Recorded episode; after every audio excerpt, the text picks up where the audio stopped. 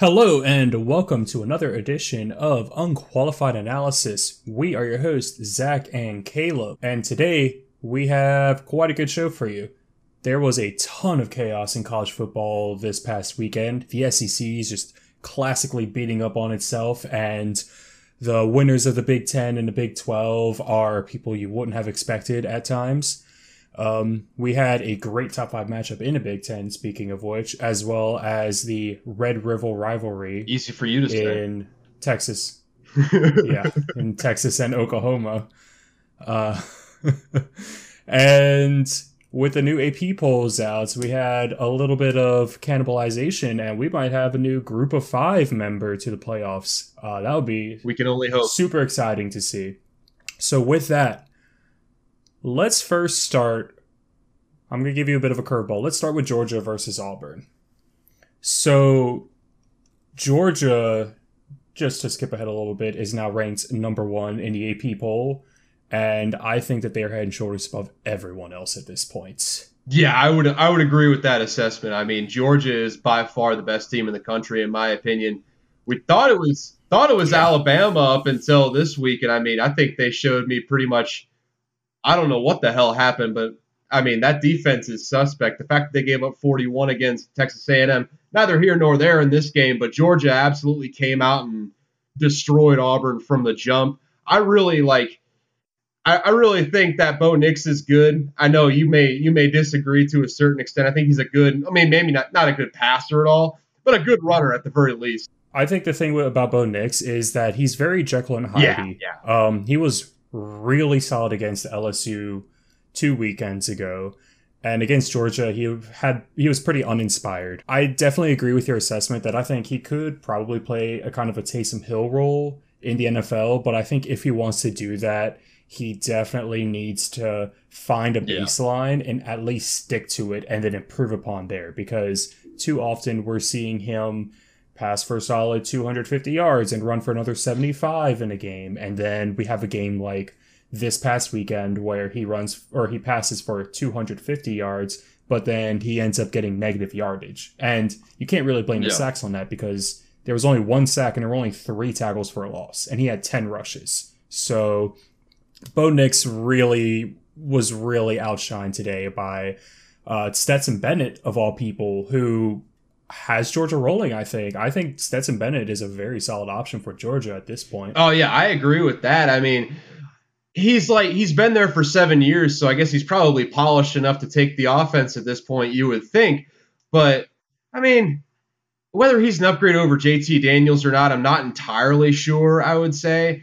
I mean, JT Daniels made the offense better when he was in there from what I understand. I Stetson Bennett was a lot like, you know, last year's offense. But I mean, the offense is good enough to where they can kind of coast against pretty much anyone at this point. They're more talented than pretty much anyone on both sides of the ball. So I mean, all they need is someone solid going forward. But but going back to Bo Nix for a second, I mean, I don't think he's a good quarterback at all. I just think he's a great athlete. And I mean, he has those Jekyll and Hyde type of performances because I mean, he's very good at staying on his feet and extending the play. He just doesn't exactly know what's going to happen when he extends that play. Yeah, it's it's like he's playing chess, and like usually you want to think like four, five, six moves ahead. He's only thinking like one move ahead, and then he gets to that one move, and then it's like, wait, I didn't think I'd get this far. now what do I do? He's playing like like he's driving a stolen car and running from the cops, honestly. Like he's just kind of making it up as he goes along, and hopefully the final product is going to be something that ends up being a good product for the team. But yeah, I think he's a really good athlete yeah. that at the next level, he's certainly not a quarterback, and I think he's, you know, fast enough and tough enough to where he can contribute in kind of a pseudo H-back type of role that Taysom Hill seemed to bring back. Yeah, I think Auburn definitely has some things that to shore up there. Hopefully, for their sake, uh, they'll be able to figure out the quarterback issues. TJ Finley played a little bit against Georgia, so clearly there's not a lot of confidence mm-hmm. in Bo Nix. Um, but I think that these issues are going to mar him for the rest of the season. So I think they're just going to have to wipe the slate clean for next year. Whether it's TJ Finley starting next year or they're able to get some outside help, we'll see. But I I don't think Auburn's going to win too too many games for the rest. And hey, look year. at them to possibly uh, look for Spencer Rattler to come in if he doesn't if he doesn't end up starting again at OU. I mean, there's no chance in hell that he stays there. So I mean, he's going to the transfer portal probably. I, I tend to agree with you that if Auburn wants to move forward, they kind of have to go with a totally new QB, knowing that they have in the room right now is proven to be proficient passing the ball. So I mean, yet to be seen if Rattler is that guy either, but it's it's worth a shot to bring him in, right? Yeah, for sure. Um, with that, I guess we should probably talk about Oklahoma then, real quick. This was a very strange game where at one point Texas led 28 to 7, and it really seemed like everything was going well for Texas. And then Oklahoma made a quarterback change. They went to Caleb Williams, uh, repping her namesake Let's well, go. as he had a 66 yard rushing touchdown, like right Us off the Caleb's bat. are natural natural athletes, Zach. What can I say? Hey, you have Caleb Dressel, who's probably the best swimmer out there right now. Like a so... fucking fish, dude.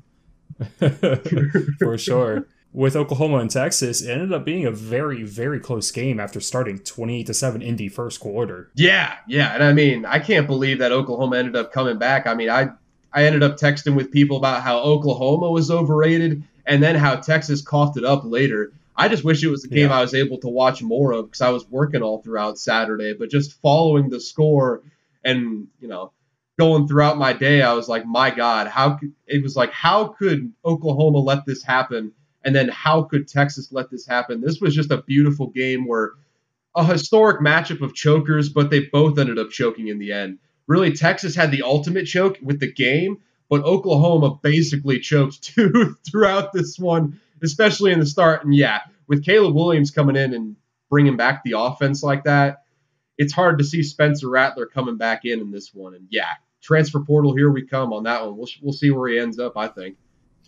I, I think this also just kind of personifies the point that no matter what quarterback is at Oklahoma, you're kind of expected to be the best quarterback in the nation. I mean, Jalen Hurts came in and was a borderline Heisman Trophy winner, um, and they had Baker and Kyler back to back years. So when Spencer Rattler is struggling this much, that's really a lot of cause for concern, I think.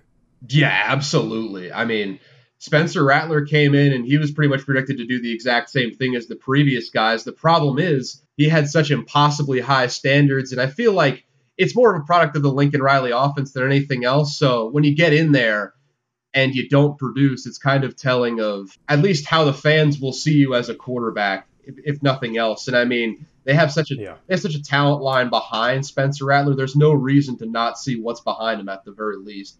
But uh, looking at Texas specifically, they lost the game here. And I mean, I don't know what the hell is going on on defense, but offensively, Sark's got them going, man. And I mean, all of their talent yeah. is mostly young guys. I don't know. I think Casey Thompson might be a junior, but I don't see him necessarily going to the NFL, so he'll probably come back. Their leading receiver in this game was Xavier Worthy with 261 yards and three touchdowns. He's a freshman. Bijan Robinson's a sophomore. I mean, this whole team is pretty much on the up and up. Like I said, classic Big 12, you don't know what the hell's going on with the defense, but that offense is looking like it's going to be a problem going forward. Yeah, uh, I just checked out. Uh, Casey Thompson's a redshirt junior, so he does have another year of eligibility. He might actually have two because of the whole COVID thing that happened last year. I have no idea. There's going to be some like 30 year old dudes playing college. There's to be some real Chucky Keaton ass motherfuckers around here for a while. I know I had seen when UCLA played LSU for the first week that uh, they were talking about the COVID eligibility stuff.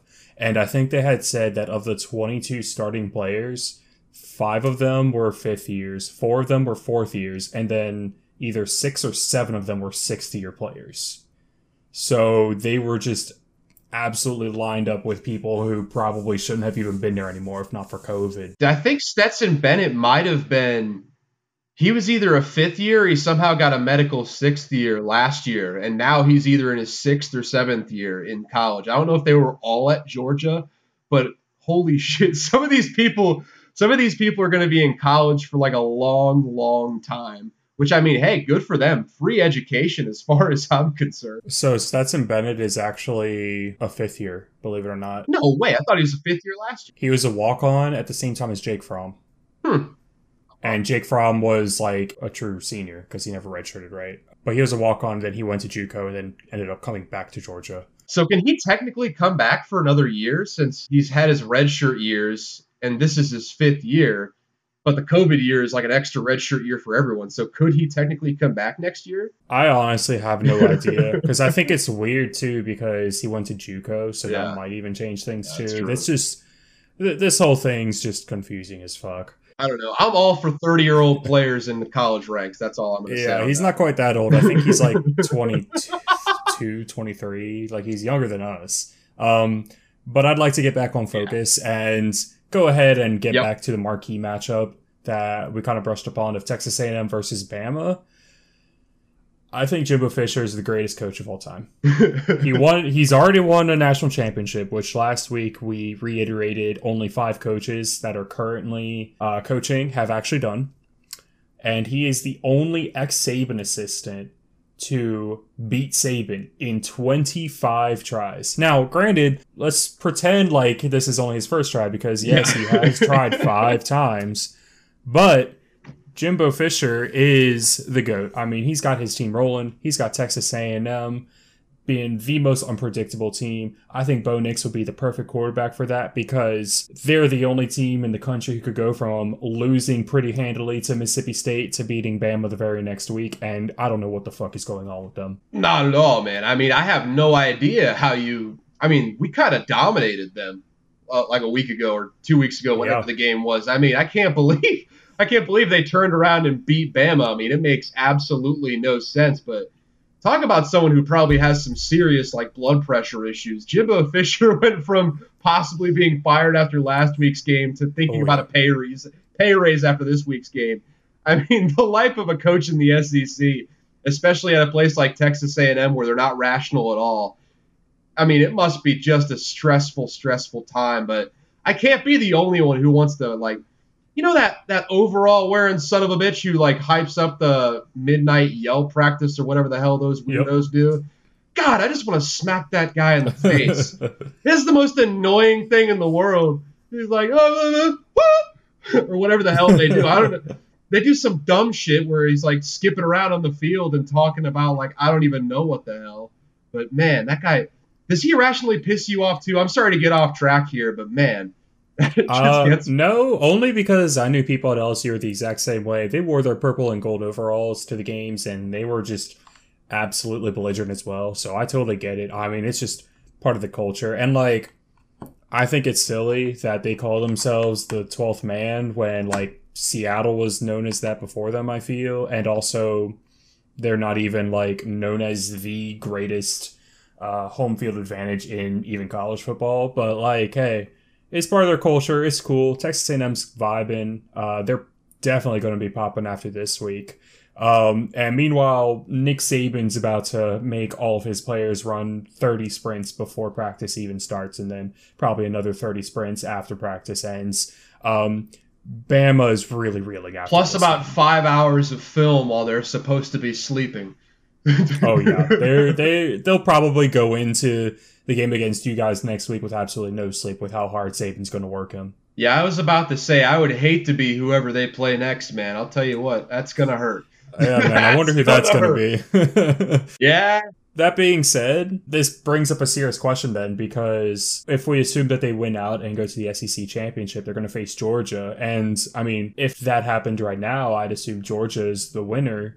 But with that, does Bama make it into the playoffs as a two loss team? It's a pretty tough conversation to have, I feel. I mean, I would I feel like they would try to shoehorn them in any way possible, but the only way I can see them making it over a one loss conference champion is if there's like some crazy amount of chaos around it. Yeah. Like they might be able to make it over like a one loss Pac 12 champion if it's not if it doesn't end up being Oregon. Yeah, I mean overall though, I don't think Cincinnati is going to lose this year. Their their only game that's really left that they might lose is uh, SMU, which they should win. I mean, yeah, not knock on wood there. And uh, Iowa, Iowa might not lose the rest of the season. The only real stumbling block the, the rest of the way after this is going to be the the Big Ten championship game. So I mean, they got a really tough road, I think, for them to get into the playoff from here. But never count out the the committee to try and shoehorn them in in any way possible. I would say. Yeah, I think you bring up a good point there. Um, I think if Iowa loses the Big Ten championship, then I think there's a very real chance that Bama can sneak in because if Iowa loses the Big Ten championship, that means that it's probably a two loss team. Mm-hmm. Because you think about it, OSU already has a loss, Penn State already has a loss, Michigan doesn't have a loss yet but all three of those teams have to play each other. And then we're not even talking about Michigan State yet. They're going to cannibalize the shit out of each other, and they're all in the same division. So if one of them beats Iowa, then you could see them being the sixth seed and Bama maybe sneaking back in like they did in 2011. Absolutely. And now that we're on the subject of the Big Ten, let's move on to I would say going into it, the marquee matchup of the week until Bama just laid an egg with Texas A&M. But number four Penn State versus number three Iowa in one that I think Penn State really kind of had to have if they were going to try to get into the playoff. I mean, that Big Ten East is nasty, but they ended up losing 23 to 20 to Iowa. Uh, classic Big Ten football here, defense and run game all the way for both both teams. Uh, Sean Clifford went out relatively early with an injury, and Ta'Quan Roberson really didn't do well in his absence. I think at one point he was like seven for 20 through the air, and they had snap count troubles all year. The Iowa fans were just loud as hell the entire time. Yeah, I thought it was pretty crazy because when I was first following the game, Penn State was up 17 to 3 in spite of Sean Clifford because Sean Clifford had two picks to his name, but yet Penn State was still up big. And then all of a sudden, Iowa just flipped a switch and ended up going 17 to 6 essentially for the rest of the game. Iowa's defense is super serious mm-hmm. when they want to play, and this is going to be one of the best wins of the season for them, probably. I mean, it's their last, like I mentioned earlier, it's their last real chance for a, a big win until the Big Ten championship. They probably, yeah. unless someone comes out of nowhere in their division, I mean, this is the last ranked team they'll face until the Big Ten championship. They're really supposed to just cruise through the rest of this season, barring any any trap games in there.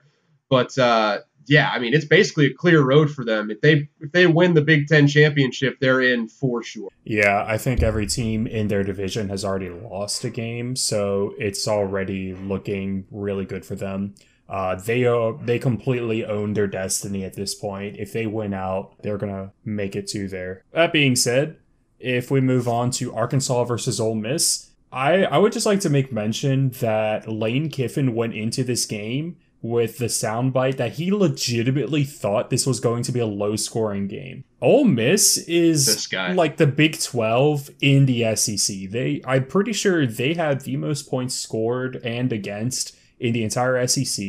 Matt Corral had like what 1200 yards entering this game. Yeah. It, it's just absolutely crazy. That being said, this is a really quality win for Lane Kiffin. I think that Ole Miss has firmly planned themselves as probably that fourth best team in the SEC West. Uh, at least for now, and they can really play spoiler for some of those teams at the top. The stat line for this game was just unreal. I mean, KJ Jefferson had 400 total yards, six total touch, six total touchdowns, three passing, three rushing. The teams combined for almost 700 rushing yards. Ole Miss almost had three 100 yard rushers with Matt Corral, bum ass, only getting 94 yards.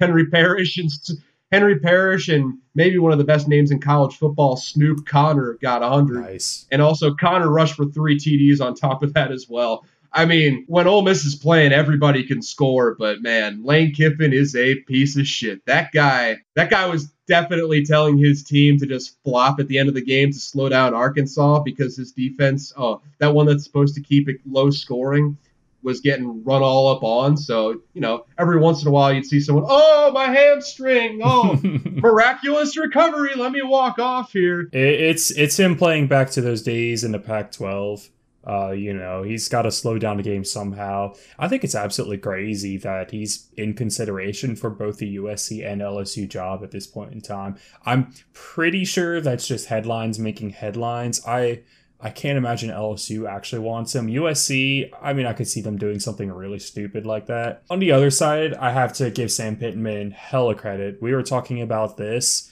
look, you could have tied the game 52 52 and gone to some crazy overtime rules. Dude, Sam Pittman was a man. He dropped his cock on the table and said, No. It's a meaty one. We're going for two. It didn't work out, which really sucks. but I respect the hell out of his gusto. Agreed. Yeah, I mean, I really respect Sam Pittman for doing that. I mean, chances are when you get when you get into OT, anyways.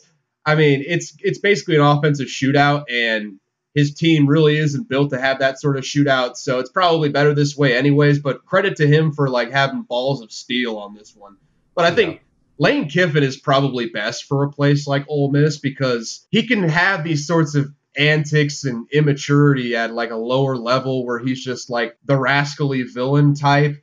When you get to these high levels like LSU, Bama, USC, I mean, the fans start looking at you like a, a dickhead when you do stuff like this. I mean, yeah. you get looked at like a dickhead anyways when you do stuff like this but it's more acceptable when you're at Ole Miss. When you when you're at a marquee name, it looks bad on the program. Yeah, it's more like you're kind of just the annoying young brother when you're Ole Miss, which is really how they've kind of been in the SEC anyway. As they, other than the one year that them and Mississippi State just absolutely blew up, um, pretty much has been to basically the entire SEC West. But to round out the SEC West, we had Kentucky versus LSU. The final score was 42 21, but I feel like you and I are in agreement here that it was nowhere near as close as that. Kentucky absolutely stomped this game. Their their running team is crazy. They didn't get tackled at all. They were busting off 20 yard runs every fifth minute. It was it was absolutely dreadful for me to watch as a fan. Yeah, yeah, and I think I was watching the the Texas A&M and and Bama game while this was going on, but I I felt for you as the as the score kept going up, man. But yeah. Kentucky can they can be like really dangerous here. I think they got a real chance of at least keeping it competitive with Georgia this week. Just with with Will Levis playing the game the way he is, as long as he stays efficient passing, that running game is an absolute problem, and that defense is solid as well. They're just a good team all around. I mean, good good game coming up this weekend. I yeah, I have to say this firmly puts Coach O in hot seat um, going into this year, Coach O was kind of already on the hot seat in LSU circles because with the whole Les Miles scandal um, and Joe Alleva leaving, we had a new AD come in, and Coach O was never this AD's guy. So he was always kind of looking for a way to get his guy, much like uh, Will Wade, which is why some scandals have started coming out about him possibly committing some adultery. I don't want to bury his name, so I won't mention too much more, but I think that they're starting to posture for that. And if Coach O doesn't go four and two in the SEC for the rest of the year, then I think he's going to be fired. And even if he does, I think he might still be fired. And that includes uh, teams that are ranked, including Ole Miss, Arkansas, Florida, and Bama.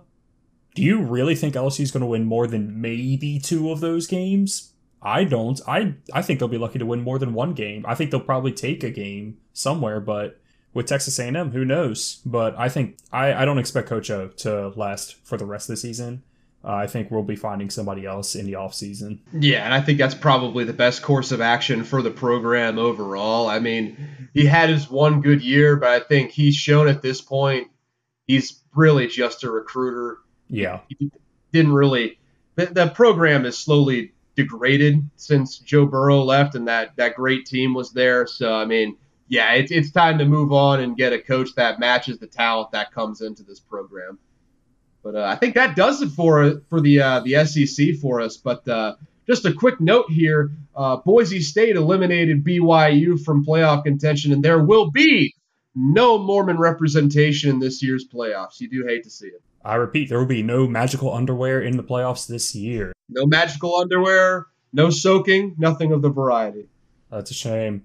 Uh, we have Michigan versus Nebraska. Just brush on this real quick because Nebraska isn't super great, but Michigan made them look like they were a competitive team. So somehow Jim Harbaugh still has stock. I've been saying since the second year that he was there that he's not what Michigan needs, but for some reason he's still there and uh, producing mediocre results. Yeah, Jim Harbaugh has been in the same offense since the first day he coached. I don't think yeah. he's changed it once. And I mean, that offense is the whole reason that they've been kind of held back this whole time. They've had good defenses along the way since he's been there They've recruited well, but that offense has just been lackluster every single year. And once they face good competition, they always break down, except for those teams that they can just kind of out talent. I mean, like like you said here, they haven't had a good quarterbacks in the past eight years since Denard Robinson, basically. And even he was a rushing quarterback. Like he Yeah, was no. kind of gimmicky. Yeah, no, he switched to running back whenever he went to the NFL. I mean, he was always more of a runner than a passer. They haven't had like a real good passing QB in a long, long time since before I can even remember. But yeah, same old Michigan in this one. With that, also CJ Stroud blew out University of Maryland. Um, Maryland sucks now. They've lost Yeah. two straight. People hyped them at being 4 0, and props to them, but they're just not a football school. We'll see if CJ Stroud can take that into these top 10 matchups that are coming up, but personally, I'm not looking towards it. With that, let's move on to the AP poll. University of Georgia is the number one team, and I think everyone can agree on that now. There was always a bit of a question of was it Georgia? Was it Bama? Was it maybe somebody like Ohio State? No, I think Georgia is firmly in a tier of their own now that Bama's fallen. Yeah, agreed. And I mean, Bama showed last week that they're not in Georgia's class this year. Pretty clear cut number one from here, but yeah, they dropped all the way down to five. Uh, they go, they come into Mississippi State next week, which is going to hurt. Yeah. But uh, yeah, this put this also put Texas A&M back up in the top 25, which I think we both agree they kind of stink. I'm sure they'll they'll lose another game here in the next few as well. Yeah, I think that people just kind of pull into that sauce a little bit too much, and they decided that they weren't going to count the Mississippi State loss that they just had. The fact that they also lost to Arkansas pretty convincingly, despite the score. Um, and we're just like, you know what, Texas A&M deserves to be at 21. Fuck it. Um, but to round out the top four, we had Iowa at number two, which I think they're very deserving. They're a super strong defense, uh, have a great home field advantage. Just I, I love to see Iowa getting in there, kicking out some of this old guard. We had Cincinnati at number three, who I believe Caleb and I both are really hyped to see do some damage. We'd both love to see this just hopefully jumpstart a new era. Can we make a can we make a statement that from here on out we are a Cincinnati podcast? You know what? I'm down for it. I Yeah, think I think- Cincinnati is our favorite team from now on. I mean, Mississippi State and LSU reign supreme. They're our number one side bitch, I would say. Because I mean, we both yeah. got we got both got main pieces that aren't really doing a whole lot for us. I mean, Mississippi So we gotta go to State Cincy to spice things up. You know, we're in a midlife, we're in a mid-season crisis right now. Cincy's exciting. They're in it. I mean, Yeah. Mississippi State just. Eh. Uh, what's his name? Spencer Ritter is that his name? Ritter is absolutely electric, and Luke Fickell, dude. I hope LSU hires Luke Fickell. Like I, I didn't say I didn't say this before, but the two top candidates I'd love for LSU are Dave Aranda, who was part of that staunch defense that Les Miles had and Coach O had during 2019, and has Baylor at five and one, and Mhm. Luke Fickell. Luke, the only concern I would have for Luke Fickell is that he's an OSU boy, and if that job ever opens up, you're always going to hear controversy. But to get back on topic, Oklahoma rounds out the top four. They haven't lost yet, so we can't really say a whole lot about it. They have a bit of a quarterback controversy. Yeah. We'll see what my namesake does over there going yeah, forward. we'll see how Caleb Williams does. Um, with that, we also had four other Big Ten teams in the top ten. Uh, we had OSU, we had Michigan, we had Michigan State, and we had Penn State, who just lost to Iowa. And they're all going to have to play each other. They're going to cannibalize. I don't see any of them having less than two losses, to be honest. They're all looking at Michigan like a snack right now. Like, ooh, baby, it's oh, coming. yeah. That's a must win coming. for all three of the other four. Oh yeah, because Michigan, I would say, is the the clear bottom rung of those teams you just listed. I mean, Michigan State might be the next one there that they might have a, a close game with. Michigan State doesn't have like a really explosive offense, from what I understand, but they have a really really solid running back whose name Yeah. escapes me right now. They, they're classic Michigan State. Just solid defense, great running backs. Quarterback does enough to where they can win games in a non-sexy way. Yeah, but if Penn State has Sean Clifford, they'll they'll run Michigan out of the building, and uh, I think Ohio State is pretty much just head and shoulders better than Michigan this year, like they pretty much always are. So yeah, I mean it won't be five teams in the top ten for too long. Yeah. With that, we have also looked through the other 25 teams. Um, you know, there was some movement amongst the top 25. I thought it was personally pretty crazy that with the Ole Miss and Arkansas game, they literally just swapped positions. Yeah, that's such lazy ranking.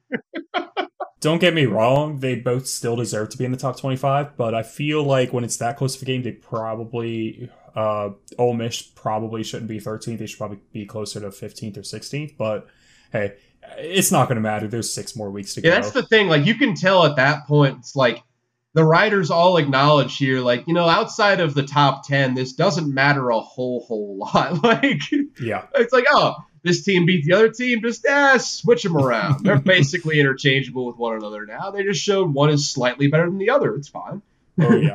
so, with that, Caleb, what do you think is the most overrated team that's in this top 25 poll? Uh, easily Michigan. I don't think they're a That's top good ten choice. team. I think they're like maybe maybe a twenties ranked team at best.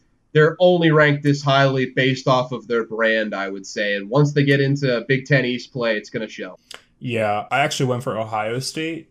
Um, solely because when I looked at this, I looked at where I feel like they should be ranked if this was the end of the season. And Ohio State lost pretty handily to Oregon, and they have no quality wins. They struggled against Minnesota, who's three and two uh, at this point in the season. And as much as I think they're better than Michigan, I think they should probably be ranked closer to ninth, maybe tenth. I think Oregon should be ranked higher than them, for example. I don't know why Oregon's ranked so low compared to them, but it is what it is. Yeah, I, I will say though for Ohio State that it depends kind of how CJ Stroud does down down the stretch. He was like just starting out in the beginning of the season. In the past Yeah. two games, he's thrown ten touchdowns. So I mean, if he really proves against big time competition that he's the real deal, I mean, Ohio State could easily end up being in the playoff out of the Big Ten again. We all know the committee wants him in there. So Oh, for sure.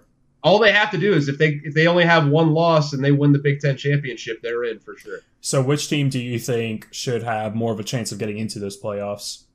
I'm not sure about getting into the playoffs because they already have two losses, but I think Texas is pretty underrated. And I mean, it's understandable that they're down at 25, but they have a hell of an offense this year, man. They did jump out to a 28-7 lead on on uh, Oklahoma before they absolutely coughed that game up.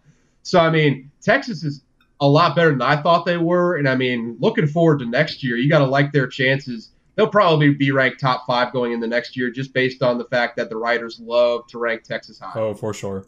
Uh, I stuck with the SEC, and I think that Florida is underrated. Uh, they're 20th. I think that they're a top 10 team, if we're being honest. Their only losses are to Kentucky by seven, which is the 11th ranked team and undefeated currently, and to Bama by two points by a failed two point conversion, who just lost their first game. I think that Florida doesn't get nearly as much props as it should, considering Arkansas is ranked higher with the same amount of losses. Yeah, and I would I would tend to agree. I think I've said this in the past. It's just it's hard to look objectively at, at Florida when Dan Mullen is there, Yeah. but I do I do think they are a bit underrated. And Dan Mullen doesn't really engender a lot of liking in the media, I would say, but I think those two losses have kind of overshadowed that they have been like relatively close in most of their games, except for I think they were still kind of close with Kentucky, and Kentucky has proven that they're a bit of a bit of a juggernaut in a few areas this year. Yeah, don't get it twisted. I'm not happy saying Florida, but to be as unbiased as possible, I think it's got to be Florida. With that, let's move into next week's games and how it's going to shake out with the AP poll as well. Um, we might as well start with Florida since we're on that topic. It's going to be Florida versus LSU. Generally, this is one of my favorite games of the season. Florida versus LSU just breeds so much animosity. I mean, last year we literally had a player who threw a shoe because he was so pissed at another LSU player that ended up helping LSU to win the game and finish 500. That being said, I think this is going to be a drubbing. Uh, thankfully, it's in Death Valley, so anything can go. But I think Florida is going to win this hands down. I think Florida they should win this game, but I don't know, man. Is it at Florida or at LSU? It's at LSU. Okay, so it, since it's at LSU, I would get give LSU a puncher's chance. Dan Mullen has not done well on in big road games in the past. I mean, sorry, sorry to you, but LSU's not that great this year, unfortunately. No illusions here. Uh, I mean, like I said, I think Florida deserves to be at least close to a top 10 team, if not actually a top 10 team. LSU's already got two losses, and they just lost their ugliest game yet uh, this past week. I think that this is probably going to be a multi touchdown win for Florida, but I mean, they're two teams that know each other really well. Dan Mullen is a questionable coach at times, so Yeah. hey, LSU might be able to surprise some people, and I would be super happy for that. With that, let's move on to Kentucky versus Georgia, number 11 versus number 1. This is going to be a really fun game to watch, and this is going to be what really shows if Kentucky is worth their rank. If they win this mm-hmm. game, they're at the top of the SEC East. That being said, Georgia is the best team that they've faced so far, and I I don't see Georgia losing. I, I can't see Georgia losing any of their games. They're just that good. I would be absolutely like it wouldn't compute in my mind if Georgia lost this game, but I also wouldn't be surprised if Kentucky kept it close. I think this is going to be like a defensive struggle type of Sure. game. I think both both defenses are probably going to play well, and I do believe I said that last week about uh, what was it? I think it was an NFL game. It was the the Browns, the Browns and Chargers last week, and that bit of a totally fluke, didn't end though, up For what yeah, it's bit, worth. bit of a bit of a fluke there, a bit of a, a different dynamic in the sport. But yeah, I'd be shocked if either team went over 30 points in this one. I hope it's a good game, but Georgia is an absolute juggernaut this year. I wouldn't be surprised if they won by 20 plus here still. Yeah.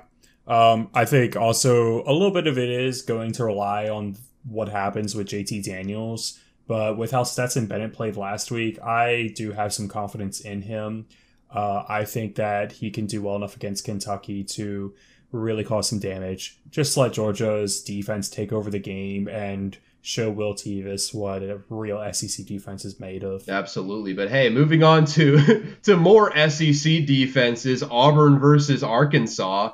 Uh, it Not was quite the same defense. yeah, no, I mean it was a ranked matchup when I put it on the dock, and then Auburn decided that they were going to lose by a million points. So Yeah. you know there there is that, but it's two teams that really need a win right now. Both of them are kind of coming back down to earth after unde- having undefeated starts.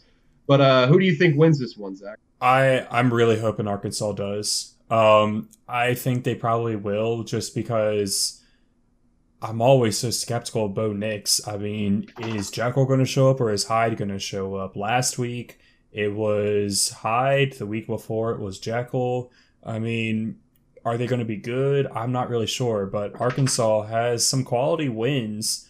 And they stuck in really close against the talented Ole Miss team, and I just want I just want Sam Pittman to win. Um, it, it would just be absolutely wonderful. Yeah, agreed. I re- I really want Sam Pittman to win. I mean, also Auburn kind of stinks, and something something about being at Mississippi State, being in the same division. I I never really like Auburn, and I, I always feel like they're a bit overrated. So I always love to see them lose for whatever reason. So yeah, always love to see Arkansas winning here. Arkansas is the other half of the Golden Boot. Uh, so when we play them, fuck them. But when they play everyone else, yeah, I'm cool with that. Implications for them, though, is that they will be one win away, essentially, from being bowl eligible for the first time since Bret Bielema was coach back in 2016.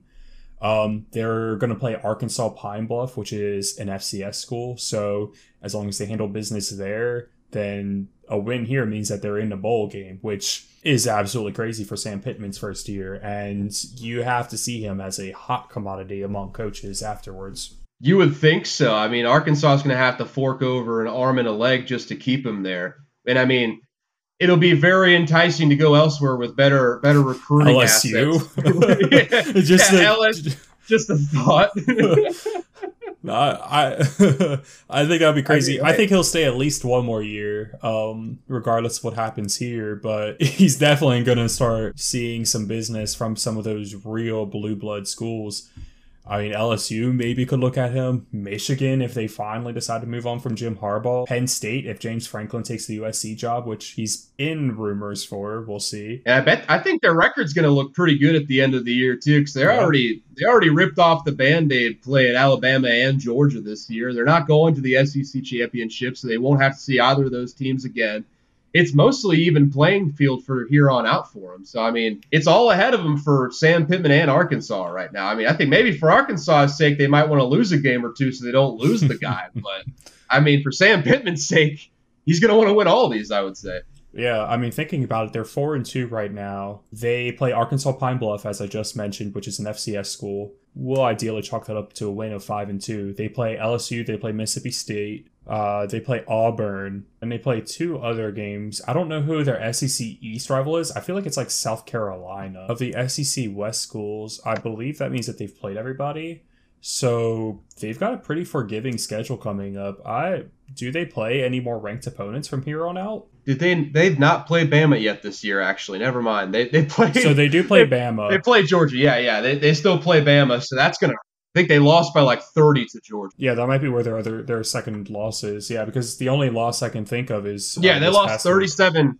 Lost thirty seven nothing to Georgia, and then they lost 52 to 51. That's right. That brings up a good point, actually, that on the other side of the ball, this would help Auburn kind of stave off what seems to be a sinking ship at this point after having a rough outing against Georgia and just being in general a weaker team and it would hand Arkansas a third straight loss. So this could really change the dynamic for both of these teams moving forward. As we talk too much about that, let's stick with the SEC a little bit and move on to the now 13th ranked Ole Miss and their game against Tennessee. You seem to think that this might be Tennessee's game. Why is that? Being down in this area, you get to see a lot of Tennessee highlights, and they are putting up fucking points this year, dude. Mm-hmm. They're scoring more than 40 a game. I don't know how their defense is, but Josh Heupel's got them playing on offense. And Ole Miss, Ole Miss's defense is going to give up all the points in the world. So I think this is going to be at the very least close. I could see Tennessee pulling this one off, maybe even being higher higher scoring than last week's game. Yeah, uh, I go back and forth on Josh Heupel. UCF was definitely not as good under him as it was under Scott Frost, which it, I recognize isn't just him, but also just the changing of the guard of players. But he seems to have Tennessee going in the right direction, and I could definitely see this being a bit of a trap game after what just happened this past weekend with Arkansas for Ole Miss. But uh, that being said, I can't in good conscience say that yeah. Tennessee's going to win, considering the fact that Ole Miss probably is the best offense in the SEC, and Matt Corral is still firmly in the Heisman hunt. Yeah, Ole Miss should be favored here, but with how bad that defense is and with how solid Tennessee's offense is, they've got a puncher's chance at the very worst. I think it'll be, at the very worst, it'll be barely a double digit game, like a two score game throughout this one. Probably a Big 12 type yeah. matchup, though. No defense will be. Do you then expect that for our final SEC game to talk about of Alabama versus Mississippi State, that this will be a double digit victory for either team? I think probably Alabama. But the thing is, Alabama's defense looked real bad last week. But Will Rogers doesn't have a deep ball though. That's my only problem. He doesn't. He doesn't. And we'll we'll see if he can stay as efficient as he has been in the intermediate with how Saban tends to run defense, but I mean, we got at least a puncher's chance. This is like a really shit time to catch Bama coming off of yeah. a tough loss like that. They will be they will be ready to play at the very least. And I mean, it, it kind of depends like how we move on Bama's defense. I think Bama's offense is probably, I mean, we got a solid defense overall. Emerson and Forbes give us at least like, you know, a chance of slowing them down at the very least, but they're going to be coming in pissed. I wouldn't be yeah. surprised if Mississippi State lost by 30. I think the only way that Mississippi State ends up winning this is the fact that Saban worked them too hard. They come in on a week of unrest and uh, they end up having to go into Davis Wade Stadium and hearing those cowbells. That being said, though, Nick Saban's defenses are super disciplined usually, even if they're a little weaker. Mike Leach's offense tends not to translate well against this kind of a defense, I think, and that's probably going to end up hurting. I think if we had a better a better quarterback arm strength wise, I think like I think Will Rogers is as good as you can ask for as far as the mental aspect is concerned. Yeah. But when it comes to pushing the ball downfield, it's just not there for him. If we had a like a better arm at quarterback, I think the talent that's within the offense is enough to at least get the ball moving on teams. Like there should Mississippi State should have a very solid offense going forward if they can get someone that can throw a deep ball. I mean, they have been moving on teams this year. There's been a market improvement from last year for sure. It's just, you know, Will Rogers is basically, you know, he's going to pass from 1 to 15 yards. And, I mean, you can count on probably like two hands the amount of times that he's passed over that distance this year. So it just makes the offense easy to defend in a way that I hopefully it won't be as easy to defend when uh, Sawyer Robertson takes over in a year or two. Yeah. Well, for the rest of college football, um, we have a few buys starting to come in for sure. teams are starting to rest up in front of marquee games. So, not a whole lot outside of the SEC going on, but we do have Oklahoma State versus Texas in another very quality Big 12 matchup. I think I have to take Oklahoma State, but I think no matter what, we're all going to be winners watching this one. Oh, I think so. I think this is going to be like this is a classic Big 12 matchup here, man. I think Oklahoma State's defense has been solid all year, but Texas's offense has also been really, really good. And I think they're just going to be playing Texas's game all day. It'll probably be up and up and down the field on this one. Just going to be a fun game to watch. Like you said, I, I mean, it's hard to pick against Oklahoma State. I don't really know much about them, but they have performed better this year overall than Texas. But never count out Texas with the amount of talent that they have right now. Like I said before, Sark's got him playing. Yeah, man. His plan is to fill them all up with Henny and get them all wilding out like a bunch of coke fiends on that field. Hey, man, it makes you think creatively, okay? Loosens you up a little yeah, I'm bit. all for it. Maybe Coach O should inject some of that. Also loosens the muscles, so if you get like a super big hit, Yeah, your body's nice and relaxed. Like, you know, if a drunk person gets in like a is in like a car accident or Mhm. something, they're less likely to get injured. Not, I mean, if they're driving, obviously they're more likely to get injured. But if they're just a passenger, their body is so all loosey goosey and like Gumby, you know, they're liable to just come out Yeah. with like bumps and bruises. Let's go on to the world of sports outside of college. Even though it is fall, there is stuff going on outside of football, unfortunately. And unfortunately, one of those things is Jon Gruden. This is not actually outside of football, though, is the thing. Yeah, no matter how hard we try to get out, we still just keep keep jumping back in. Just a different pool, different pool, same area. We were jumping into the NFL side of things as Jon Gruden decided that he wanted to spew some some racial epithets about uh, Dumb Morris Smith, in his words, saying that he has lips the size of Michelin tires, which he blames in part on his use of the term rubber lips, referring to people who are lying. To which I say, sure, John. Definitely, definitely talking about his lying with the Michelin tires thing. Definitely a real excuse there that you were definitely thinking about at the time of that email. Sure, John. See, the Michelin man doesn't have lips, though. So is he saying he doesn't. he didn't. that Dumb Morris Smith doesn't have lips? Well, he said his lips look like Michelin tires, not not the Michelin man. Oh, I like the Michelin Man more. Yeah, I think that this is all a way, much like with Coach O, a way to start posturing for a scapegoat so they don't have to pay whatever insane buyout he has. I mean, we'll go more in depth about this uh, on our NFL podcast with the Raiders as they lost this past week as well. But I was never a fan of the Jon Gruden hire. Yes, he won a Super Bowl, but in my opinion, he won that Super Bowl with Tony Dungy's people. The Raiders have been very uninspiring in what this is his third year, I believe. Yeah, people bought some hype on Derek Carr for the first two or three weeks, but he's kind of reverted back to his same old self of Tommy check down.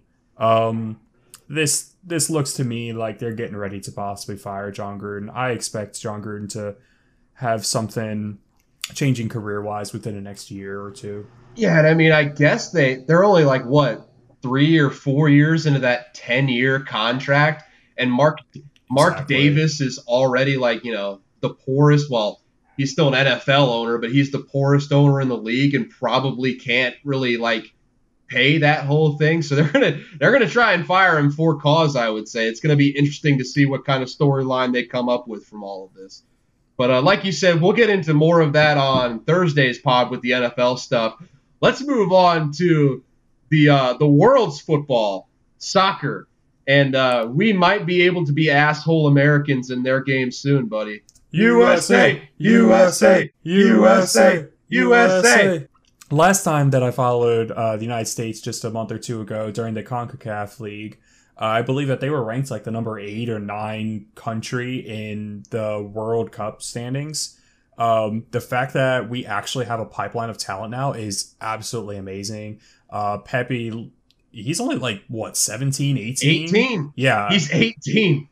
And keep in mind, we've got Gio Reyna and Christian Pulisic, who are both like legit like star prospects in in the Premier Leagues, like the European leagues. So I mean, we've got like some real, real players coming up, and those are just like top line players. Yeah. I mean, this whole gen, this whole generation of like athletes switching over from the more violent sports like you know football and all that stuff over to, to soccer is really starting to show i would say as we're starting to send more of our children overseas to learn soccer instead of going to school in this dumb country. I'd also like to make mention of the fact that it seems all too convenient that once we finally got rid of Jurgen Klinsmann, who was never an American, was a German who had success on national stage and got an American coach, we finally figured out how to build some culture of soccer and it's really starting to pay dividends. I'm honestly excited. The last time I like really watched soccer, I remember when um when the team was facing against Belgium in the brackets and our goalie Mhm. ended up getting what like 50 60 saves and we ended up losing like 1 to 0. uh, tim howard tim howard the fucking mr clean Yeah. just wiping away all of all of the shots in that game i remember I mean, every four years or so, when when the U.S. is in the World Cup, I'll start like watching it because you know it's it's fun to have a dog in the hunt. Yeah, I would sure. say, but uh, yeah, I mean they got they got real talent at this point. I would think there's a real argument to be made that Jurgen Klinsmann was a German sleeper cell put into there to bring down the U.S. Uh, U.S. program just as they were starting to ascend. He set back our entire program, I would say, and not not any real coincidence that once we got the sleeper cell out that we started doing well again. That's all Stay I'm saying. tuned as we'll bring more for you on this story next week. Number one soccer podcast in the world. We know so much. Okay, so today we've learned that we are a Cincinnati podcast and we're a soccer podcast now. That's right, dude. All right. Definitely a real Cincinnati podcast, not a real soccer podcast, but we will continue to say it every time there's a soccer story. Sounds good. With that, let's move out of sports. Uh, it was a quiet week. Uh, Facebook went down for what was it about two days due to some bugs in their system that took them off of like search queries or something. I don't know. I'm unqualified for this shit. Basically, Facebook went down. There was a server outage, and because of that, Pornhub saw a 10% increase in their traffic. I thought it was hundred. I thought it was. Oh no, it did say ten. That is a lo- that is a big jump though. That is still a lot because look, every time I've ever been on and I see those videos, a lot of them are in the millions. So 10% is still like 100,000 people. look, all I'm saying is it makes sense that when you're not getting into political arguments on the internet that you're just spanking your weasel. Well, I think you're failing to take into account the number of people that come to uh, Facebook. And keep in mind that under the Facebook umbrella is Instagram, which is all hot girls and butts. So true. keep in mind that there was a large segment of the, the Facebook perusing, or specifically Inst- Instagram perusing population that is just there to look at horny pictures. So it makes a lot of sense that once once Instagram was down, they just migrated over and cut out the middleman and just went straight to Pornhub. Probably saved them a lot of time where they could just like Honestly. jerk off and get back to life. Honestly, Yeah. save them a lot of horny hours just being on Instagram. I would say. Yeah, I feel like on Instagram you're kind of teasing yourself the entire time and hoping that eventually you tease yourself too much. On Pornhub, you tease yourself for a little bit and then you just kind of get to business. Yeah, and I mean it's one thing like you feel like you I feel like you might be a real creeper if you're jerking off to, to girls' uh, Instagram profiles. So I mean you're kind of keeping a safe distance, but you know you want to you want to spank that bologna and just slaughter Yeah. that salami there. And I mean you might as well just go to Pornhub. You can just get on with your life from there. Yeah. Be productive. Get on with your day after you've just just wanked one out real quick. And you know, Just get on. instead of jerking off to random girls' profiles, you can jerk off to like sex trafficking and other questionably moral things. Yeah, Pornhub's a fun place. Just don't think about it too much, okay? Yeah, yeah. don't think about the ethics of it. This is just a fun comedy of error errors that uh the firefighters were called to uh, I think it was Hope Ranch out I think it's out by LA. They got called all the way to the uh, the site here and figured out only once they got there there was not a person stuff stuck up on the cliff but a uh, a mannequin. A, a, a mannequin that looks like a woman. So Look, man, they're just doing drills, okay? They just got to keep on their game. There's not enough fires going on. They're used to all those droughts, and I guess droughts are down this year. I don't know. I'm unqualified for that shit. But they, they got to keep you- themselves going, you know? Could you imagine? I wonder how they found out it was a mannequin too. Like, could you imagine like they're going up there to try and save this this thing that they think is a woman? Like they try and like jostle her free, and she just falls and like no. and then she hits the ground. They're all freaking out. And they're like, oh, oh, it's just a fucking mannequin. We just wasted three hours trying to get this woman down, and it wasn't even a real person.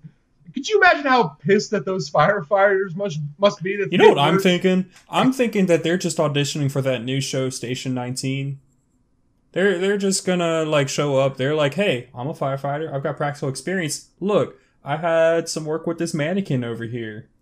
They might have like fallen ten stories down off of the apartment, but like ignore that part. Show the part where we're like hustling around in a firefighter's truck. Yeah, I'm a firefighter in Hollywood. I'm basically qualified for any firefighter role, right? I mean, Yeah. shit. I, what I would like to know is why did the fire department tell anyone about this? Like I under, like I understand was- that you wanna you wanna stay transparent, but like I don't know when I fuck up at work, I don't usually tell people if I don't have to. Why would you tell someone? Yeah, basically we sent out an entire group of ten Yeah. people and we're just a bunch of fucking idiots. Well, there's not a whole lot of details with this story. It was a big thing for the surrounding area. Like I think some neighbors just saw someone on the side of a cliff, or so they thought, and just just like called the fire department, like, "Holy shit, you need to get someone out there." So if they didn't put out a statement, it probably would have been one of those things like, "Hey, whatever happened to that woman who was stuck on the side of the cliff?" So they basically had to say, "Yeah, yeah, that wasn't a person. That was just that was just a mannequin." that somehow got stuck on the side of a fucking cliff. Like, what were they doing the previous day where the mannequin got stuck on the side of the cliff? Maybe they were shooting uh, Fast and Furious 10. They're still doing that series, aren't they? I think they just released the ninth one. Maybe it was just like a mannequin in the car. You know, have to get some stand-ins for that stuff. Yeah, that was that was the Vin Diesel mannequin right there. Although, Yeah. although I guess it had Clearly, guess it Vin had Diesel hair, with so luscious locks of black hair or brown hair. luscious locks of, of brown hair. Whoever the love interest happens to be in the next uh, next uh, movie. But anyways, we're derailing at this point. That's it for this show. Uh, you like this, you liked what you've heard, uh, subscribe, leave a five star rating so we can grow this bad boy a little bit. If you didn't enjoy it, you can just uh, leave and expunge this, exp- expunge this experience from your memory after you leave a five star rating. Just click that one star all the way to the right. Anyways, we do two episodes a week college football on Tuesdays, NFL on Thursdays. Although we might be tinkering with that a little bit as the playoff rankings start coming out on Tuesdays going forward. But, anyways, thank you for tuning into Unqualified Analysis. And as always, we have no idea what we're talking about. Have a good one. Peace.